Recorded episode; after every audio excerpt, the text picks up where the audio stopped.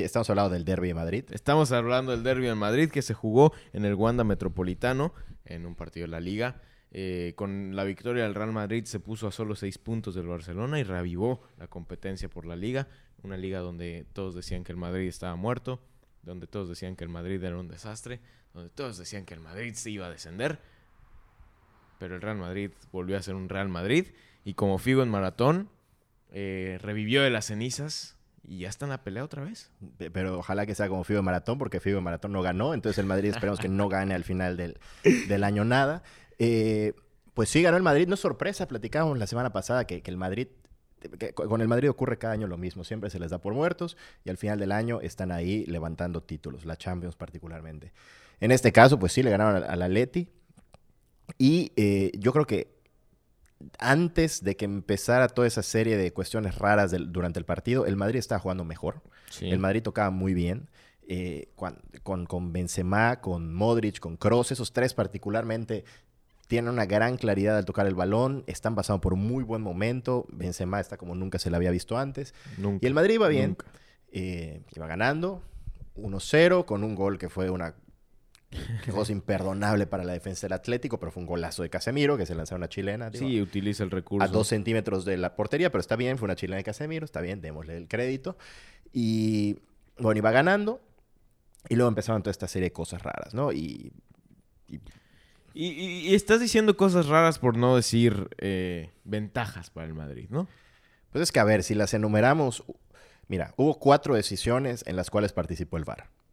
La primera de ellas, que fue la única que acertó, a mi entender, eh, fue el gol de Griezmann, que estaba la duda si era fuera de lugar o no, y no fue fuera de lugar, y no lo marcaron, ratificaron que no era fuera de lugar y, quedó, y cayó el empate 1-1. La segunda de ellas fue el penal sobre Vinicius, que el contacto empieza a medio metro del área. Acaba en el área, obviamente el tipo está corriendo hacia el área, obviamente va a caer dentro del área, pero el contacto original fue fuera del área.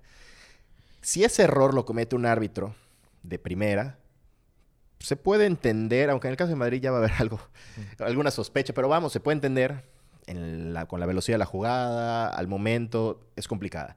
Pero cuando tienes el VAR como un recurso y lo analizas a detalle, centímetro a centímetro y segundo a segundo, es increíble que después de eso marques que fue un penal. Esa fue la segunda decisión. Que para empezar, para mí ni falta es, ¿eh? Ah, o sea, y si es falta, está clarísimo que es fuera del área, para mí ni siquiera es falta. Vinicius deja el pie atrás y se la atora con el short. Que también hay que decir, me parece una, una, una jugada muy responsable de Jiménez. Jiménez es muy joven, tiene creo 23 años, 24, no más.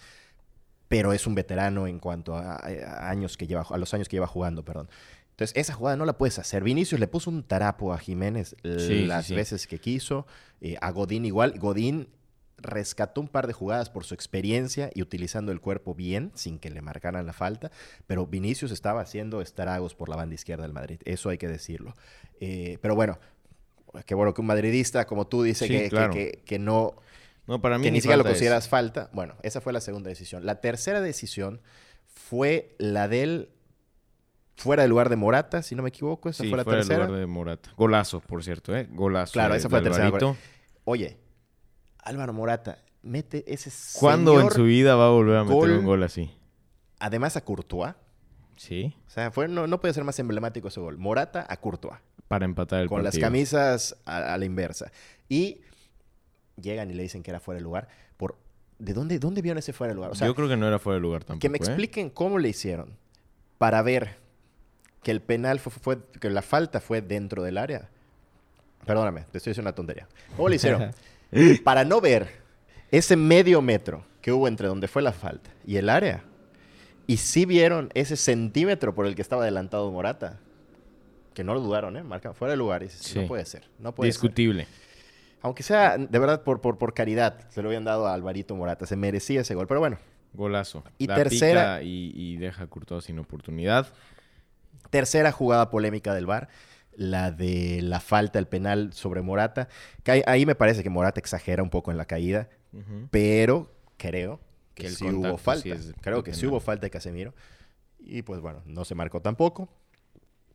Perdón, y al final, eh, quieras o no, estamos hablando de que anulaste un gol, diste un penal de un lado y el otro no. Influyes en el marcador. Claro. y, eso ocurrió no cuando estaba 3-1 el partido, ocurrió antes con el partido empatado, con el partido, eh, eh, bueno, el 1-0. Todavía en la línea. Con posibilidad de competir dejabas al Atlético si no marcabas esas cuatro jugadas que ya bien mencionaste. Y la verdad es que sí, o sea, a mí como madridista obviamente, pues no me molesta ganar. No, Claramente. A mí, claro que no me molesta ganar. Claro que no me molesta estar a seis puntos del Barça y revivir la liga pero sí me da un poco de vergüenza ganar de esa, de esa manera. Como bien lo dices, el Madrid estaba siendo pues dominante en los primeros minutos del partido. Antes de que empezaran estas cosas raras, el Madrid estaba jugando un mejor fútbol que el Atlético. Sí, es correcto.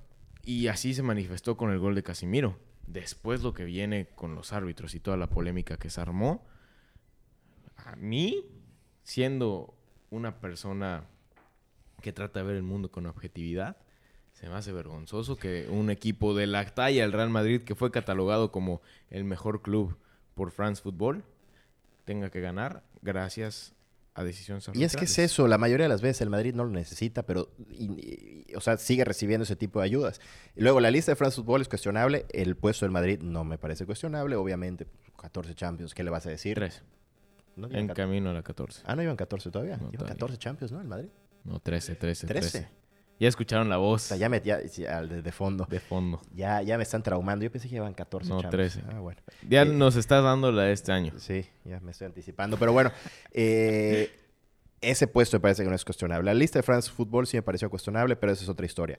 En el caso del partido del derby, en cuestión futbolística, el Atleti no está bien me preocupa porque está 10 días, ya menos de 10 días, ya está 8 creo de, su partido contra la Juventus, que es lo que verdaderamente le importa a la Leti al jugarse la final de este año de la Champions en el Metropolitano. Eh, obviamente es el objetivo que tiene entre Ceja y Ceja Simeone, lo demás no nos importa absolutamente nada. Entonces, eh, digo, naturalmente queríamos ganar al Madrid y seguir en nuestra aparente pelea por la liga, aunque yo creo que el Barcelona ya la tiene Mm, bastante tranquila. Pero fíjate cómo me resulta grotesca la, eh, me resulta grotesca la interpretación, la lectura y el mensaje que dan los medios de comunicación españoles. Españoles particularmente. Y, hablamos en este caso, bueno, de los españoles y hablamos del Madrid, pero ocurre en, todas partes con los equipos grandes. Pero en este caso, Manolo Lama el otro día tuiteaba. Eh, Yo vi tu retweet. Exactamente. y les digo, Figo es un gran, un gran follow. Un gran retuiteador. Eh, Manolo Lama mencionaba que contra el partido del sábado, el Madrid estaba de nuevo en la pelea por la, por la liga y el Atleti ya estaba fuera completamente de, cualquier posibilidad, cuando hay un punto de diferencia entre los dos. Pero Manolo Lama, se le ven los colores a, leguas. kilómetros de distancia. Claro, claro, madridista. Entonces, todo ese tipo de, falso periodismo que existe. En España existe mucho, la verdad. Eh, me parece grotesco. Pero eh, mi resumen del sábado es, el Madrid jugó mejor la mayoría del partido, iba jugando mucho mejor antes de que empezaran este tipo de cosas. lo del bar me parece insultante, tanto así que eh, la cuenta oficial de la Leti en Twitter se quejó. Para que eso ocurra, es no, no, nunca visto. Y se quejó la cuenta, de, la cuenta de la Leti en Twitter, perdón. Y un amigo atlético, de los que mejor juicio tienen, a mi entender, él decía que no le había gustado eso porque entonces regresaba el Atleti a, hacer, a, jugar el papel de víctima. Yo creo que estuvo bien porque cuando las injusticias o las pruebas de la parcialidad son tan, tan, tan evidentes, pues hay que, hay que quejarse una y otra vez porque si no... Hasta que se corrijan. Te vuelves cómplice. Entonces, yo no lo veo como, como que nos volvamos llorones y, otra vez las víctimas. Más bien, creo que, que, es necesario. No es posible que, con el VAR sigan ocurriendo este tipo de cosas. Pero bueno, insisto, una cosa es eso, otra cosa es el juego. El Madrid va a la alza, el Atleti al parecer va a la baja. Y bueno, pues ahí está. Y, creo que es importante rescatarlo del Madrid porque aún rodeados de muchas inseguridades y de muchas críticas, que Solari, que si el plantel, que lo que sea, el Madrid sigue yendo para arriba y el Madrid, al parecer, no tiene tope, como en todas las temporadas. Y, y me parece rescatable pues la labor de Solari y la labor de todo, de todos los jugadores y del cuerpo técnico madridista, porque a pesar de las críticas y a pesar del mal ambiente que les estaban generando alrededor, pues allá están, están ganando partidos importantes. La próxima semana tienen una, una prueba en Champions League para, para ver si pueden eh, defender el título.